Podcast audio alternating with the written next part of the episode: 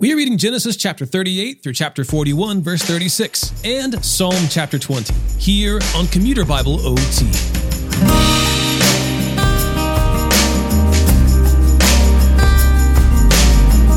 Today's episode contains some adult themes.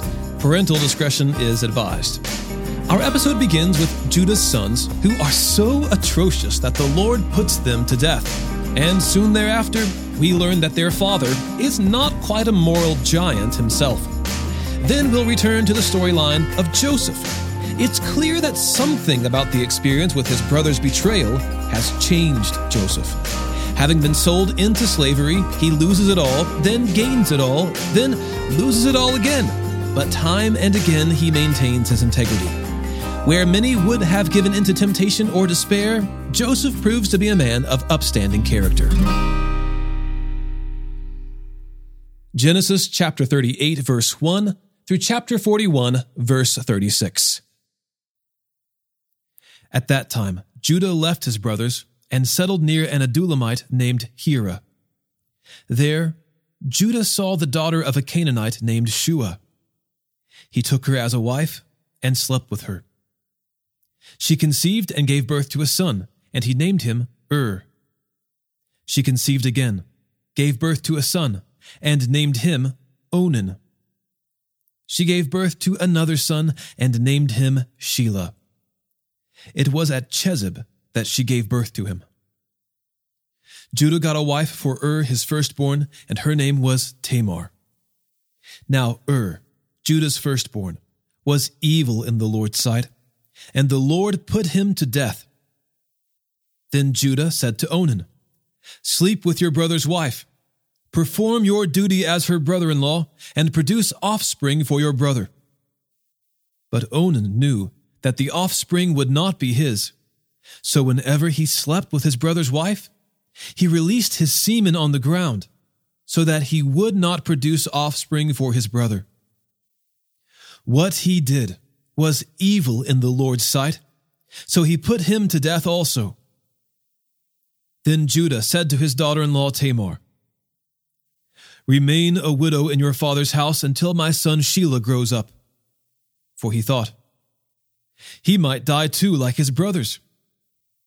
So Tamar went to live in her father's house. After a long time, Judah's wife, the daughter of Shua, died.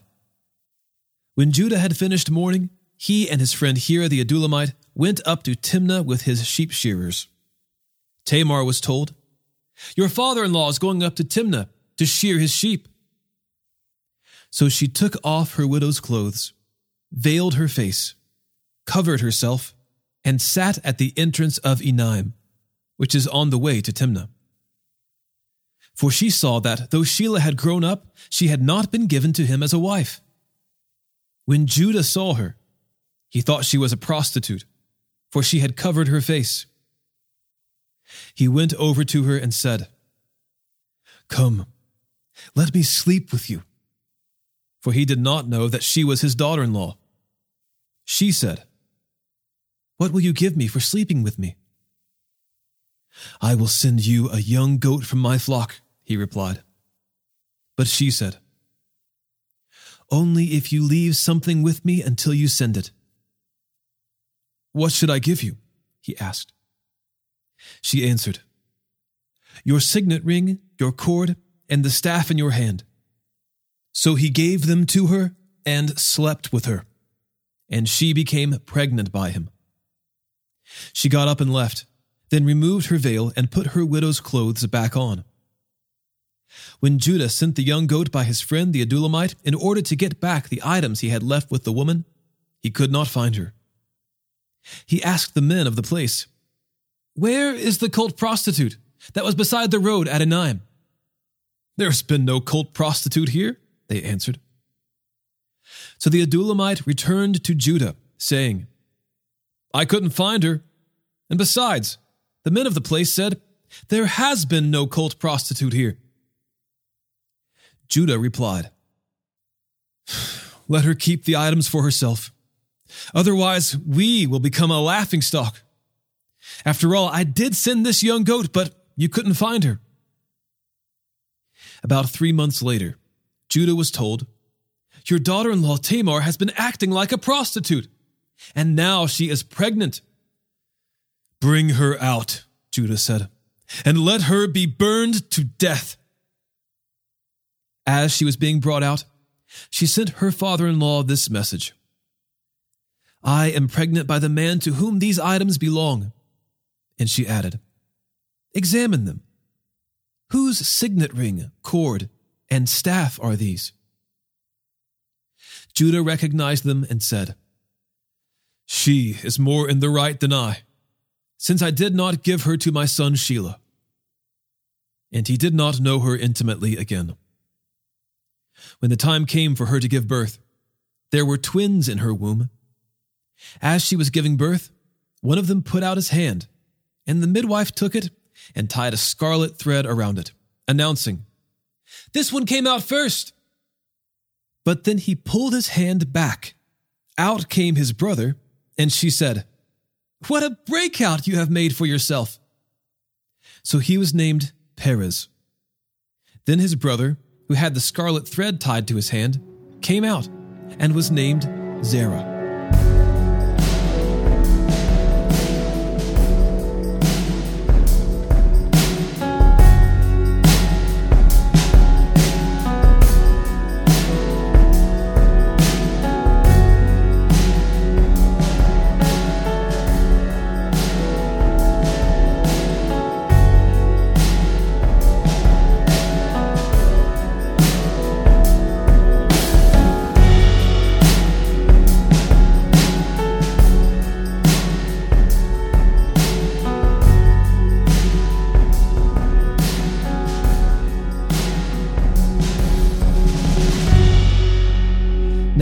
Joseph had been taken to Egypt.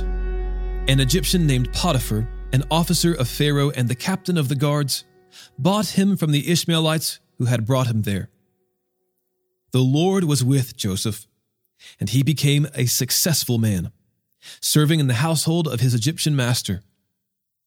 When his master saw that the Lord was with him, and that the Lord made everything he did successful, Joseph found favor with his master and became his personal attendant.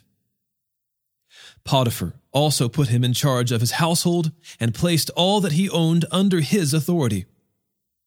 From the time that he put him in charge of his household and of all that he owned, the Lord blessed the Egyptian's house because of Joseph.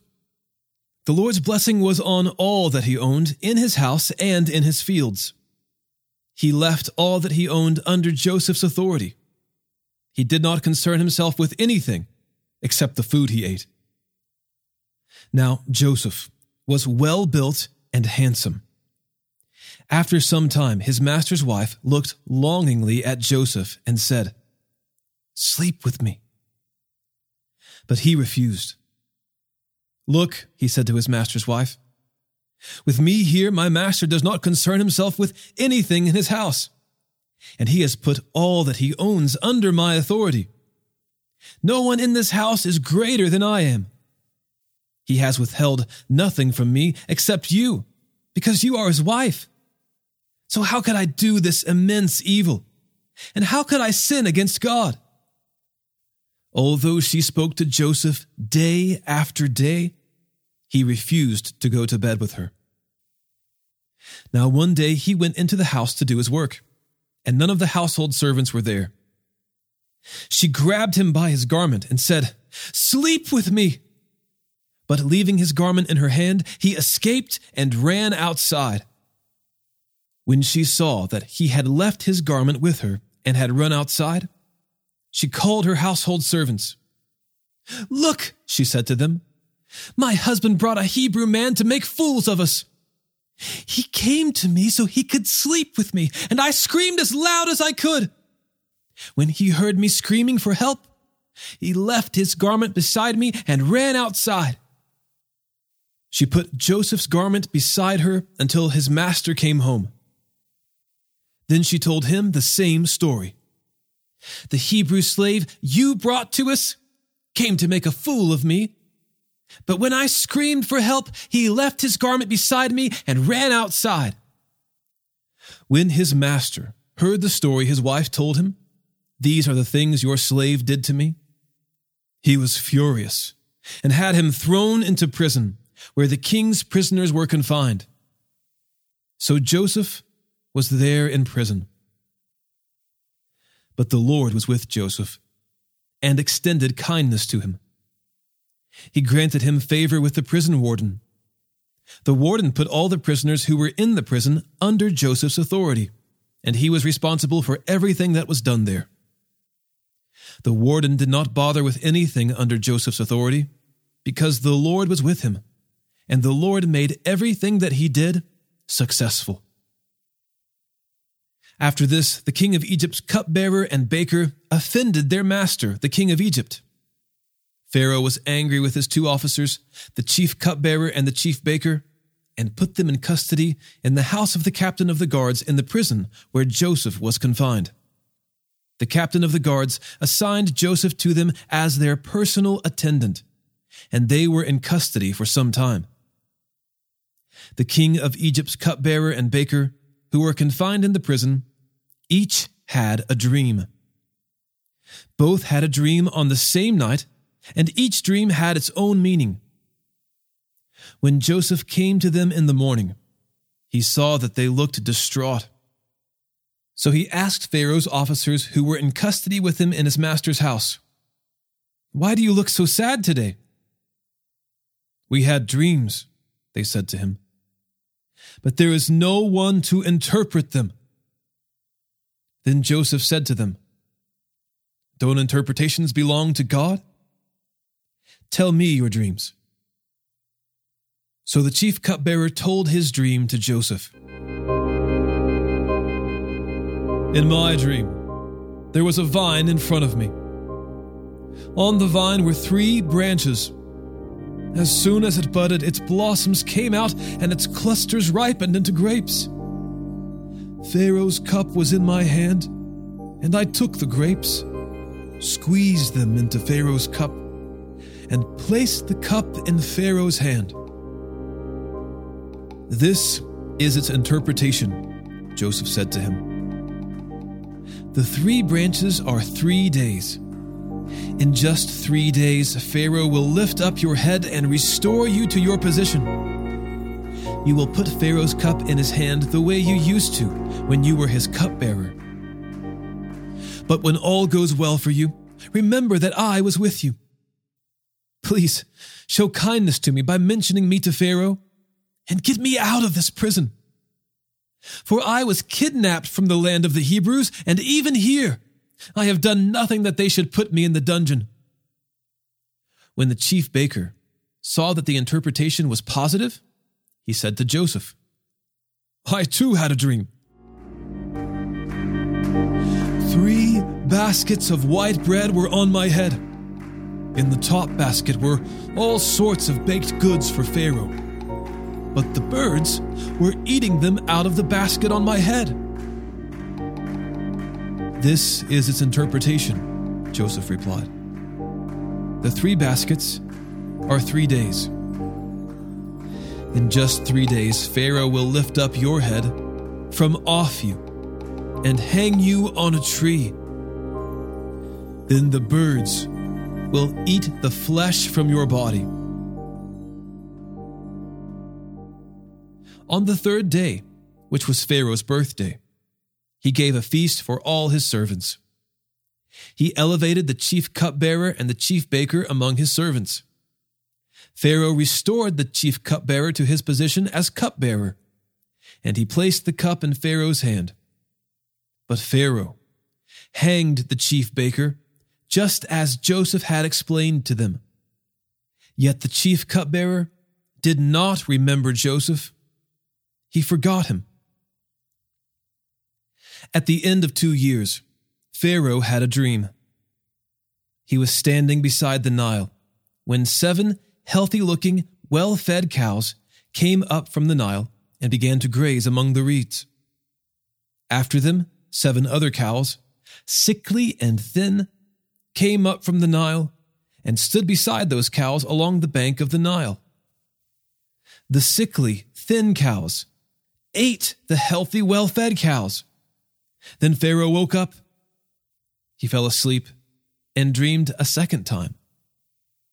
Seven heads of grain, plump and good, came up on one stalk.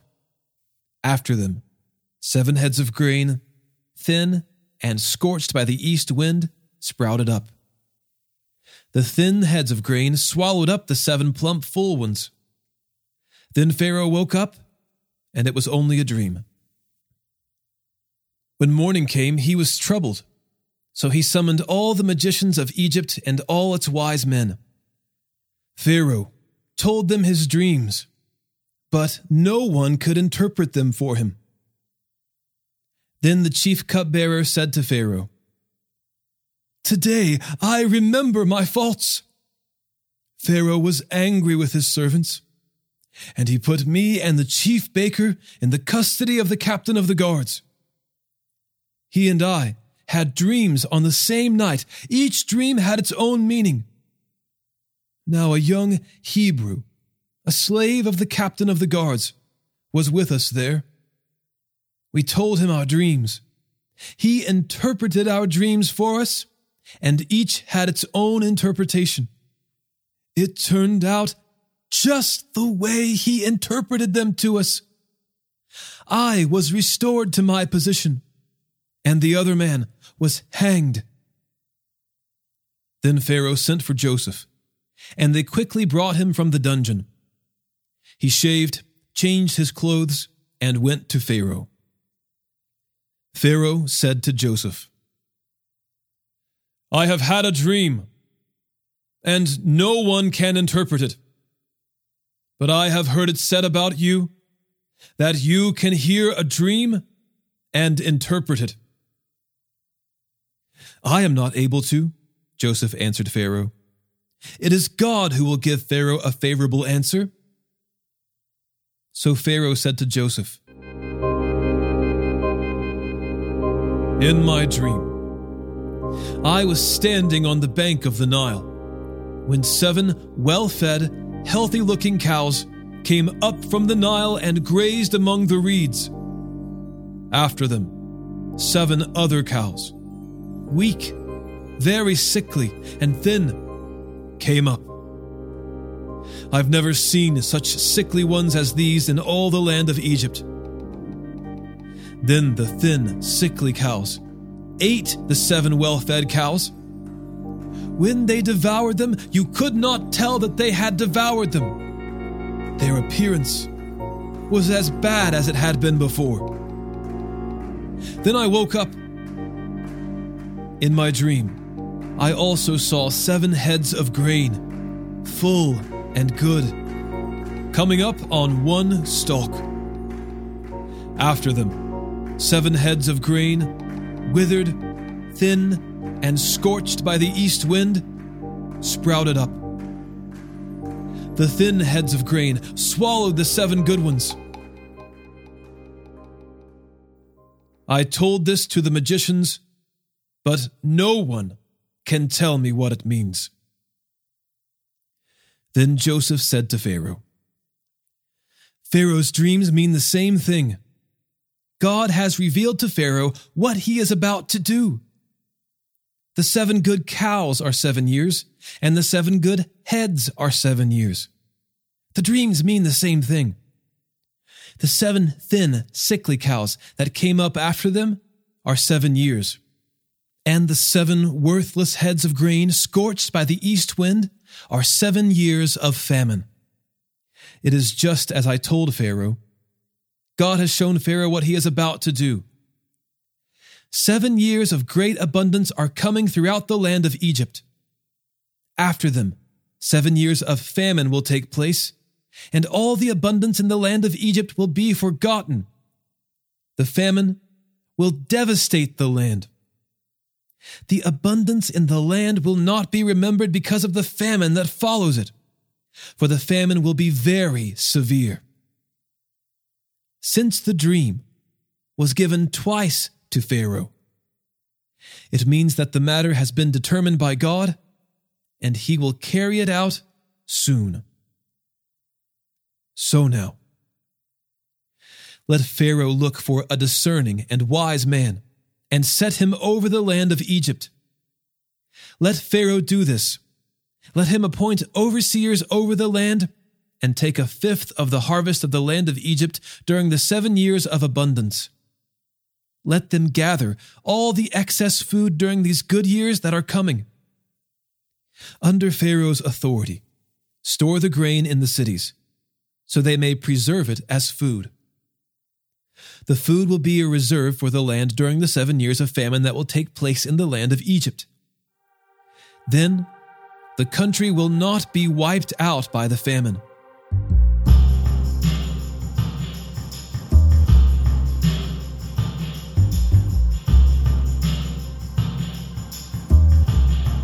Psalm 20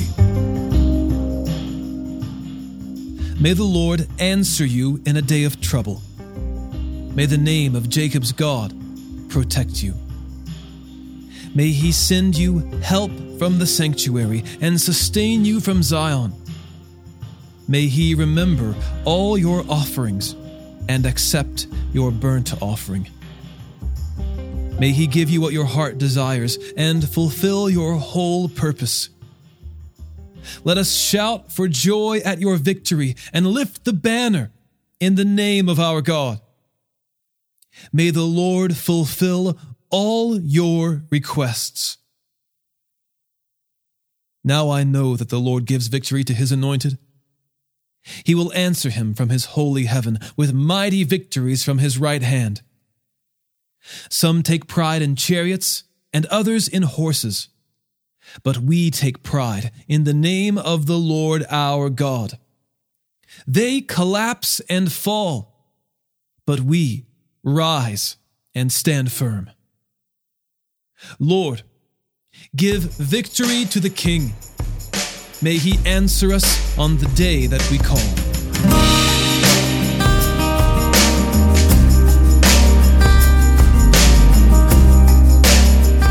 Today's episode was narrated and orchestrated by me, John Ross, and co produced by the Christian Standard Bible.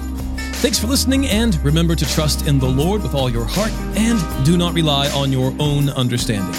In all your ways, know Him, and He will make your paths straight.